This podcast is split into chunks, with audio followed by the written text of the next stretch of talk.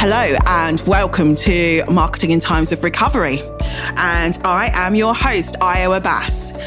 For those who are regular listeners, I thought I'd just give you a bit of background as to why um, Marketing in Crisis is no more.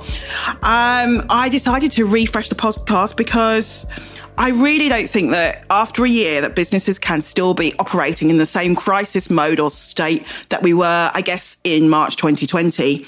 Um, let's be honest, most businesses have had to adapt um, and I guess get used to dealing with uncertainty and change. So, in terms of the podcast, it felt like the right time to kind of move the conversation onto recovery. But in terms of the format and what's going on, it's still going to be interview led. It'll still be built environment related and it'll still be based on lots of kind of, I guess, great conversations about business, but also about marketing. So hopefully, I hope you still subscribe, still listen, and still enjoy the show. Anyway, to kick off this kind of special um, refresh episode, I thought I might as well go global, do something big, go big or go home. So this is a special kind of Australian takeover, um, featuring featuring three very special guests um, who hail from Australia. Um, in terms of my podcast, many people from kind of Amos Goldreich and BVDS are often citing Australian architectural practices as being their inspiration, and they kind of look to them for their marketing and their ideas for how they tackle things. So I thought um, there's three people who I have fo- followed in the past year on social media, on LinkedIn mainly, um, who have stood out to me as being kind of marketing consultants who specialize in the industry and really know what they're talking about and they look awesome. And they've gladly kind of agreed to come onto the show. So We've got Amy Edwards from Markedly, um, which is a digital marketing agency which specializes in working with architects. We've got Nikita Morel, who is a copywriter extraordinaire, who um, is amazing on LinkedIn. Do check her out.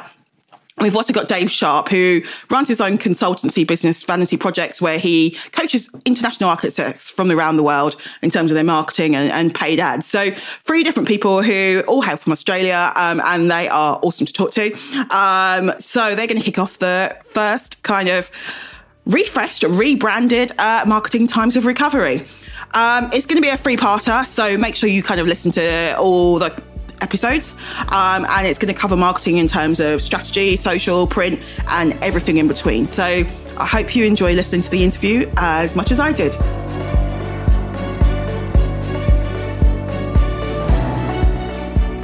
Um, is a very, very special episode. We are going international um, and we have three guests for you all today.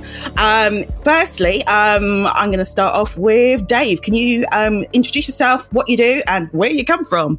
Hi, uh, thank you so much for having me on the podcast. Um, I'm in Melbourne, Australia, and I'm a marketing coach for architects, um, and I mostly focus on digital marketing and online type stuff. So I usually meet with my clients like once a month or once every couple of weeks and just give them kind of advice on their marketing. Okay, and over to you, Nikita. Uh, can you tell us more about you, uh, who you are, what you do? Sure. So, yeah, again, thank you for having me. Um, so, I am based in Sydney, Australia, and I'm a copywriter and marketing strategist for architects, but um, I'm particularly passionate about um, writing architecture websites that sound um, a little bit more human, I guess. so, yeah, that's where I'm at. And finally, over to you, Amy. Can you tell us about, a bit about you, please? Yeah, absolutely. Thanks for having me on. Um, my name's Amy, and I have a marketing consultancy group called Markedly, and we're based in Brisbane, Australia.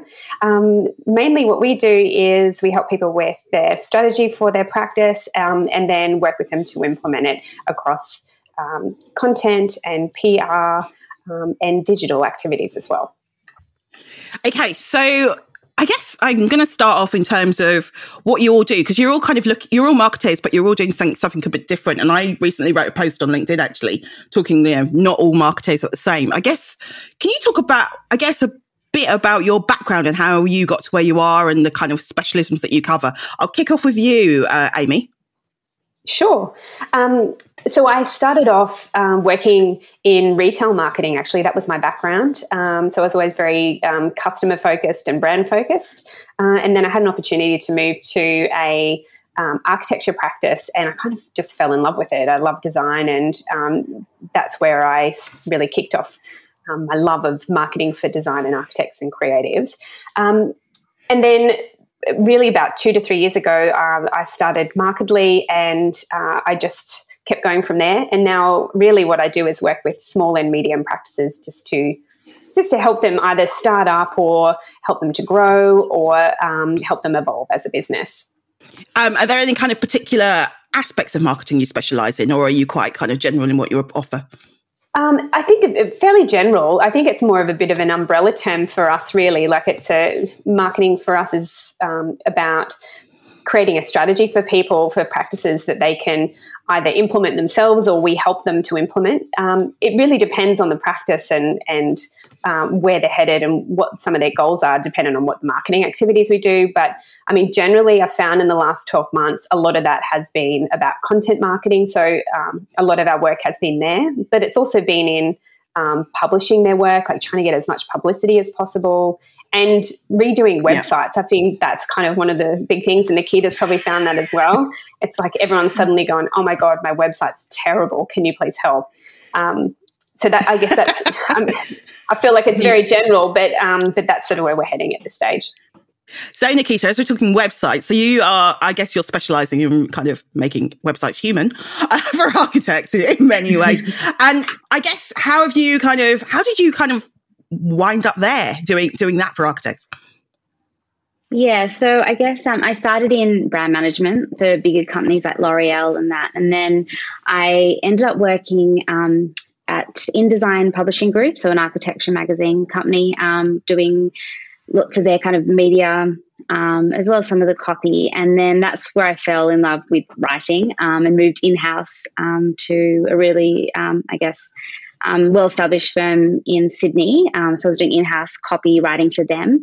and then I just thought, like, if I can be doing it for this one firm, I just kind of took a leap of faith and thought I can, you know, offer my service to services to more firms. And I think the biggest thing is, is a lot of architects, and I could be speaking generally, but they just kind of think their work kind of speaks for itself, which often, you know, visual images, like it's needed. But also, I guess I come from the perspective that words also matter. So um, as a copywriter, I'm not a design journalist. I'm not a design writer. That often gets a bit confused. So yeah. what I do is, um, I guess as a copywriter, I'm trying to use words to persuade, you know, architects, you know, their ideal clients, um, so that they can win more and better projects. I guess. Um, so yeah, there is a difference there and and that's what i apply to people's websites i guess like every single word matters like there's no empty empty word wow i love that every single word matters and on to you dave you're a bit different aren't you a former architect yeah, not like a registered architect. I was never smart enough to get fully qualified for it, but I did. I did go. I did spend six years at university studying it, and you know, thousands of hours in unpaid internships, like cranking it out. And um, so I've done. I've done my. I've done that. You've done your stuff. time. Um, I've done my mm. time, and then as soon as I realized I just did not have the work ethic and the patience to be an architect, but I really wanted to, I really wanted to um, continue to sort of be immersed in architecture and meet architects. And I love small practices, especially sole practitioners, um, practices with 10 or fewer people is like what I find really interesting. I think they do the coolest work. And so, yeah, it sort of led me into what I what I was doing, which was kind of combining my interests in sort of social media and marketing with my interests in architecture and business, and then then I slowly went on this kind of journey to where I am now with it. Okay, so I guess uh, in the UK we are coming out of lockdown, so things are starting to reopen. How's it kind of been for you in the past year, and uh, uh, and and, and what what what kind of what happened in I guess March 2020 or around then for you, Amy? How was it? Uh, well, I think, like most people in the world, a lot of things just stopped, you know, and I think, particularly for business and particularly for practices, they kind of went into panic mode. And, and I think they just ended up um, stopping a lot of their marketing and their communications and their writing, and they put everything on hold. Probably also because their projects were put on hold. So they, you know, they don't have a lot of funds coming in. So it's hard to have funds going out at the same time. Um, but I found, you know, obviously um, Mel- Melbourne for us went into a really big uh, lockdown period. And then I think once that ended, I think people realized that nothing was really changing. Like, uh, you know, we'd hit some kind of stable period and they realized actually we've, we've got to start doing some marketing. Otherwise, nothing's, nothing's going to change and, and nothing's going to get better unless we start getting back out there again. Um, so for me, I felt like yeah. around that October time, things started kicking back off again. Um, and it has been pretty much steadily on the up since then. Um, I'm not sure about the others, but that's that's um, our response anyway. Definitely up in Queensland. And and from your perspective, Dave, how's that been? Because you've got, I guess, you've got in more international clients, haven't you? Yeah. So, like Melbourne, where I was living, was like a nightmare. But but in terms of work, it was actually quite nice to get to talk to clients that weren't under a 23 hour a day lockdown um, day to day because so many of my clients uh, are around the place. Like I've always had my sort of approach that it, I don't really care where a client is and I don't focus in Melbourne on Melbourne in particular because I don't like leaving my home office and meeting people. So it doesn't really matter that I'm that I'm here. Um, so I have to work. I have to work with people from everywhere. Um, but pretty much the same thing um, that Amy picked up really. It was like March, April was like, oh my God, where did my clients go? It was just everything was on hold super, super quickly. Yeah. Um, yeah, and then after that, it's just been super consistent and month over month, um, getting kind of busier and busier. Um, around the end of last year, kind of reached you know sort of more clients and more work than I sort of at, was at the peak before COVID. So and then it's been all kind of good since then as well. So yeah, it's been a really strong bounce back. And I think what we uh, what we saw a little bit was that you know um, when when people are worried about i guess the future or they are feeling like their business is quite quiet. They sometimes some practices are more willing to take a bit more risk and invest in getting some help with their marketing yep. who previously might not have felt that they had a really strong need to do that. So i saw a lot of that type of stuff in the second half of last year. And are there particular things um, i'm going to throw this at nikita. Are there particular things that you've seen people bouncing back with but also what types of things they're asking you for what are they coming to you for yeah, so I guess my experience was um, similar in terms of like there was a bit of a, I guess, a standstill in March. But what I found as well is there was a huge increase um, in people coming to me for website copy. And I think that was because a lot of their projects got put on hold. So they just kind of had that time and maybe a bit of space to relook at their marketing and where they were at. You know, it's one of websites one of those things that's always kind of like on the to-do list somewhere down the bottom. um, so just yeah, um, something that you don't look at for months or even years. So all of a sudden, yeah. a lot of people are coming to me, kind of saying, "Hey, I've been meaning to do this. Now I have a bit of time," um, which was, I guess, a, a positive um, for us marketers to, to come out of it too. So has websites been the big thing, or or do you think uh, is it social media or websites or a combination that you think people are really kind of moving towards at the moment? I'm going to throw that Dave. Uh, I think they're probably moving away from social media and moving back towards websites and email marketing and maybe content mm. marketing. Mm. They're more open minded to maybe doing some writing or doing some maybe starting a podcast or something like that. I there's always this sort of undercurrent of interest in Instagram. Um, and but that I would say, I, I think the excitement around Instagram um, is dropping off a little bit over time for architects. So I don't get the mm-hmm. same, you know, um, fixation on we have to, you know, have more Instagram followers that I used to get, you know, two three years ago. It's like a completely different environment right now for for a lot of architects.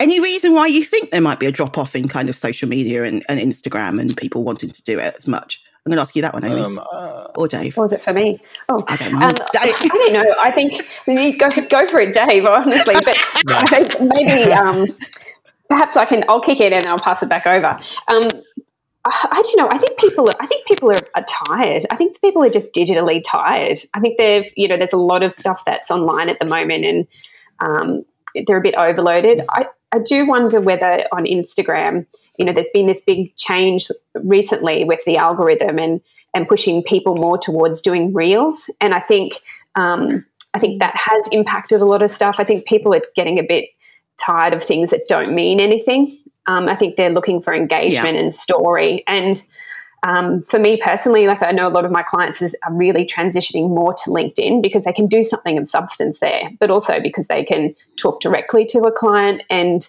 um, it feels like a, a better connection. Um, but I'd be interested to see what you both think um, on how that's worked for your clients as well. Yeah, I think I think Amy's spot on. I think it's the algorithms changed a little bit, but also um, for a lot of architects, Instagram was their fo- their favorite social media platform personally. Like they actually liked going on there, and I think a lot of them were addicted to it. And I think that that addiction um, started to lose its hold over them a little bit as Instagram maybe got a bit more bit more commercial, bit, bit too many Facebooky. ads, bit too many weird. Facebooky features. Yeah. And I think people just sort of thought, oh, Instagram's a bit lame. And then they sort of started not getting so excited about the results that they were getting on there. So um, not that not that our marketing should be driven by like you know our our adrenaline levels or our dopamine, but um, but for a lot of architects, you know, for the for the average architect, they are thinking about what's exciting and what entertains me in in my marketing in a lot of ways. Yeah. Not that I advocate for that, but that's a big part. And I think that they have kind of gone like it's not Instagram anymore. I don't know what it is as much. Um, not, I don't think anything's come along and and is as exciting for architects as Instagram was at the peak. But you know, who knows? Well, Instagram's so visual, so it kind of just plays to the whole kind of architectural world and and what they enjoy, yeah. doesn't it? So the fact that, but now it's like your engagement's going down. It's you can't do as much business. People aren't coming off the platform. It's kind of I guess it's more consumer led as well mm. with a lot of the Facebook features, right? It just makes it so much harder. Um, Nikita, do you have anything in terms of social media and the impact of it and, and why people may be turning off or potentially? Yeah, and I think Dave and Amy, they've covered it off pretty well. I think the only thing I'd add is that I've seen a little bit more, um, I think Dave, you might, might have mentioned it, just a little bit more interest in podcasts. Um, a few studios have started their own podcasts, like the top of my head, the second it's called the second studio. They've just um, started one, like yeah. or they've had one going for a while. But and then even um, YouTube little mini videos. Um, there's that Archie Marathon by Andrew Main, uh, Maiden and their studio. Like I think, yeah, they're moving. Maybe I don't know if it's like a general or a bigger trend, but I have seen these kind of um, yeah these more kind of interactive like little episode type things pop up um, yeah. But I guess it's that shift, isn't it, towards content that you're producing yourself and you can push out yourself. Because exactly. I think, you know, when it's social media, it's like you're reliant on them to push it out for you, which you don't know when the algorithms change, your your content goes, you know, doesn't get as much engagement. So personally, publish yourself. um, okay, so in terms of 2021 and what's kind of going on now in terms of the industry and the sector, are there kind of particular areas or trends that you think are thriving, Amy? Oh gosh, that are thriving. Um, or pushing forward.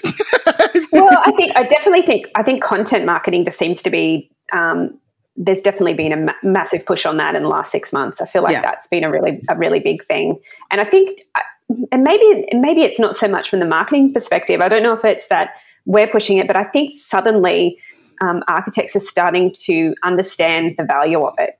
You know, it even comes back to one of your recent um, posts that you did as well. Uh, that was, you know, talking about like getting published from having a blog post. You know, I think they're they're starting to see that there's much greater value than just putting a picture out. You know, there's a there's a um, there's a voice and a story that they can tell behind that, and I think um, that seems to be what's gaining traction for them too. I'm going to ask Nikita's question. So, in terms of storytelling, what kind of things do you think architects should be doing to tell stories? Yes, I mean, this is an interesting one. And again, I come at it from like a copywriter's perspective. So, yeah. if a client, for example, wants to um, get more clients through the door or more clients that are a better fit um, or better projects, then I always say that their storytelling really, even though it's their story, they really need to be putting these ideal clients um, front and center. So they really need to ask themselves, like, of what value is this story to the reader or the audience. And I think that sometimes architects can be a little bit me centric. So it's a bit like I've won all these awards, I'm done this amazing project. So it's kind of flipping that on its head and saying your you know your project could be amazing as this one that I've just done if you work with me. So again, it's that it's like a subtle shift, but it's telling a story.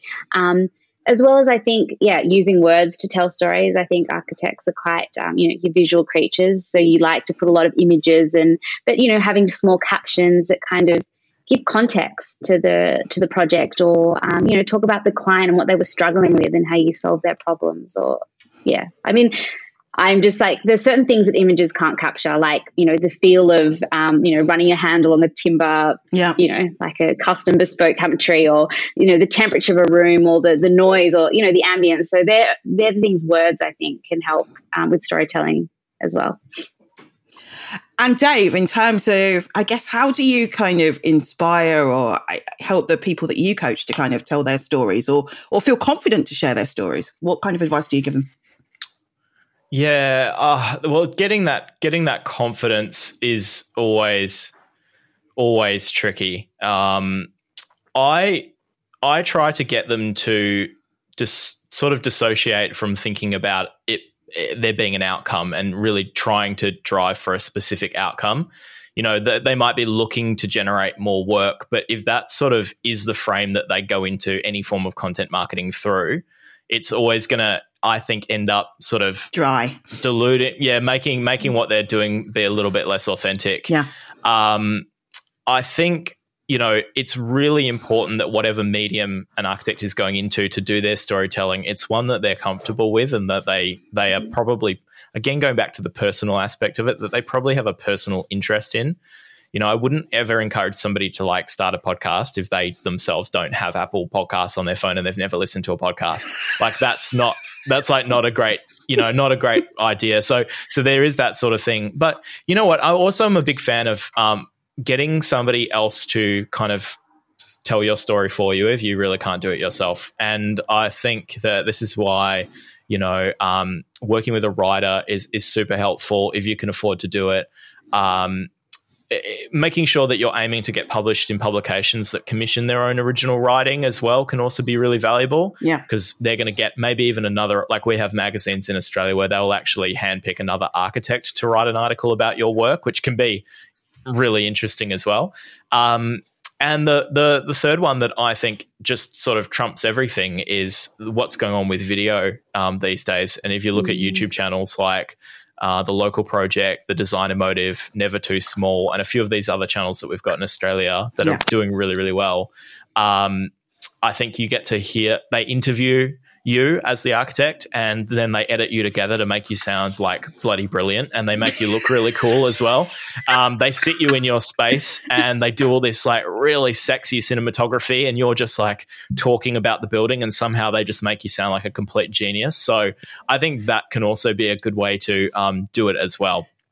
Bring in somebody else to kind of get it out of you because you might not be able to get it out of yourself. It just might be too difficult Amy, I've seen on your Instagram that you've been uh, filming with some of your clients recently. So, how do you get yeah. them to kind of tell their story and feel comfortable? Uh, I think I think feeling comfortable is a hard one. I think on film, it's it's like when you press record, even on a podcast. Like for now, you go, "Oh, I'm suddenly nervous." You know, um, I think when you when you suddenly put in that spot, you kind of have this little mini freak out. But um, I think just recently in the videos that we've been doing, a lot of it has been trying to keep it about a conversation. We're trying to keep it as a conversation and ignore all the stuff that's around you. But um, I think that comes with practice and and not rushing and taking your time. Um, I mean, we were lucky in that sense that we had um, we had good budgets to be able to do those filmings, and I think it you know created really beautiful quality um, film outcomes. But I do wonder, I think there's so many more opportunities that people are going to do filming themselves and filming more of what they're doing just in house. Um, I'd love to see some videographers helping out on that and see helping architects figure out how they can film really well. Do you know what I mean? So it's not amateur hour, but still yeah. providing something that's quality mm. um, because it's still quite expensive. Like it's still expensive as an avenue to go down if you're employing someone to do a video of your work. I know one of the people you work with, Dave, is Amos Goldreich, who I who does amazing filming. like his Instagram feed is beautiful, um, and I've had him on this podcast as well. Um, so, what kind of? I mean, was there, what what sort of advice did you give him in terms of video and, and tackling all of that? You know, the funny thing is, like, we, Amos and I probably haven't discussed Instagram for like two years. we, so last, we, not even last year. we, yeah, we we discussed we discussed it very early on, where he was extremely reluctant to over sort of. He was he. I don't know. I think he was like getting started and building that confidence and that sort of sense of what do I post, and he hadn't he hadn't done like necessarily all the experimentation that he would go on to do and figure out kind of what things work and what things don't work.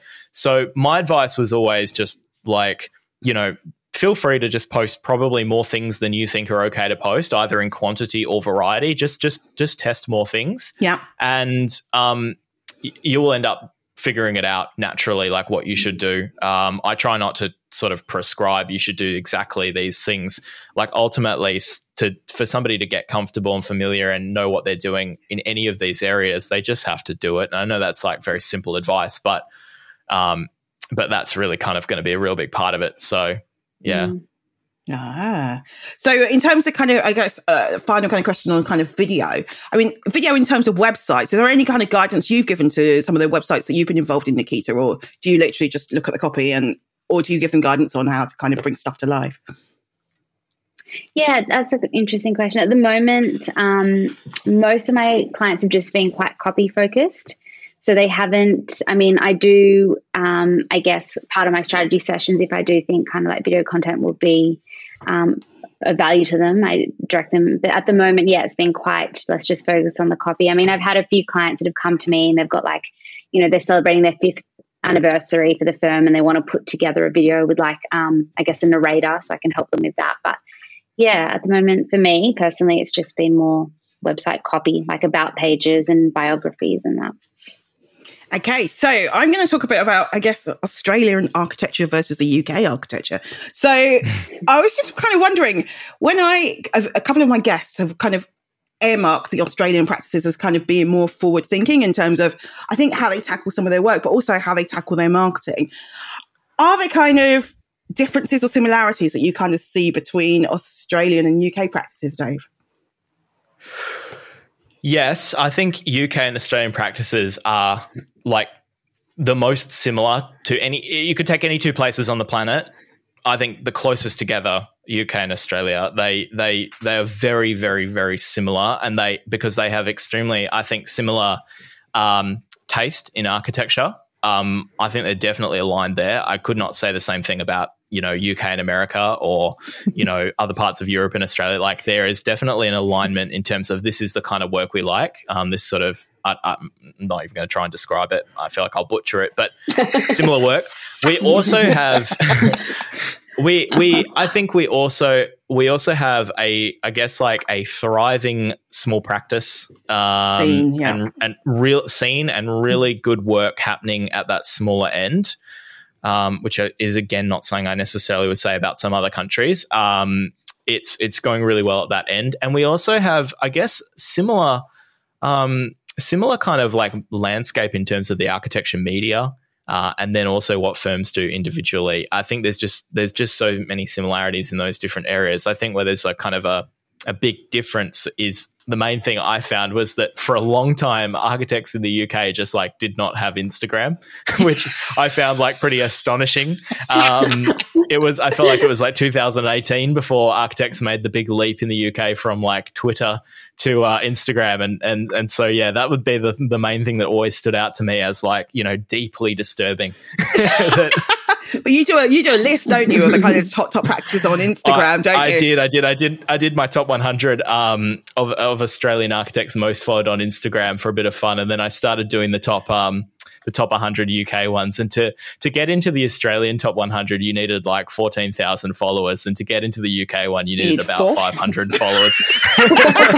yeah. Even I can get into there if I was an yeah. architect. Yeah, no, there, there, were, there, were, there, were, there were UK architects on the top 100 that hadn't posted in four years. You know, they, oh, so so it was slow, but but but you're very top heavy. You've got like Zaha Hadid, Norman Foster, these you know these Heatherwick Small and all these big shots. Yeah, who's of them that nah. have like you know 1.8 million followers up the top. I mean, we're the closest. I think the most we have is 100,000 followers. So we don't have like famous architects in Australia, and yeah. so I think that's a a key a key point of difference as well.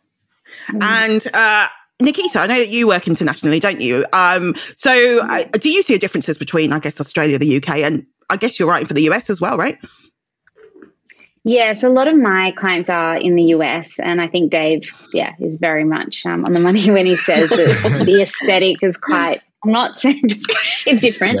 Yeah. Um, so yeah, and I just I actually um, recently collaborated with um, this lady Juliet Mitchell. So she yeah lovely. I know her. in um, yeah, in and so we did like a, a, guide for entering awards, which is another part of I guess marketing. Um, you know, marketing strategy. So yeah, I mean, I yeah, there are definitely similarities. I think um, I've found that a lot of I don't know, Dave and Amy can correct me if I'm wrong, but I've also found that a lot of smaller firms now are engaging in things like lead magnets, like download our brochure. And obviously, um, they're kind of moving towards maybe growing that email list, which is something kind of, you know, aside from those newsletters that everyone sends, I think they're trying to really kind of invest in that. Um, they're slowly seeing the value of having a really engaged kind of audience.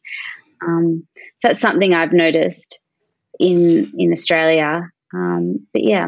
And in terms of writing, Nikita, is there a different how is there a different style in terms of tones of voice? In terms of the different, is it very very different? Or I, I this is the honest question. I actually don't know. Yes, obviously it's like um, dependent, like practice upon practice and that's a, a, big part of writing any website is really uncovering that tone of voice um, you know you've got some like even there's this amazing um, li- like little small firm in melbourne blight blight and blight and honestly like you yeah maybe put a link in the show notes or something but his yeah. website he's just like yeah he's a solo guy but just the copy on it is enough to really think oh my gosh i have to work with this guy and i think one big thing about um, copy and tone of voice is that you know everyone always says in, mar- in the marketing world like no like and trust but that whole like factor like no one wants to work with a jerk right so you might as well have like really nice kind of friendly approachable co- like copy so if someone hasn't met you and they stumble upon your website they go oh hey like this guy sounds like a nice guy i'm gonna get in touch because that's the whole point is to kind of make that next step right so yeah i guess um so i guess if you're an architect or an engineer or in the built environment you are selling your business. And is there a line between what you share personally and business wise? I'm going to ask you that, Amy. Oh, gosh. Thanks for asking me the hard question. yeah. Yeah, if you I like think, social media, um, no. look, I think it's I think it's really I think it's really hard to separate. I mean, I think it's good to separate the two. That's my personal preference: is that you um, have personal and professional um, away from each other. Um, that's just my personal opinion. Um, I think it just, I think unless you're, unless it, the brand is all about you and uh, it is your own brand, it's your name and it's um, very much your practice, I think um, that's that's a different story. Um, but I think yeah. if you're trying to um, create a brand that isn't about your name and isn't about you personally, but more about the collective of your practice, then I think maybe you have to separate it out and and create its own identity that is separate from you as a person because there's you know generally there's yeah. there's a lot of personalities within the culture of a practice right and and that's what makes up that culture of a practice and and and creates its own identity it's collective so, energy isn't it yeah yeah absolutely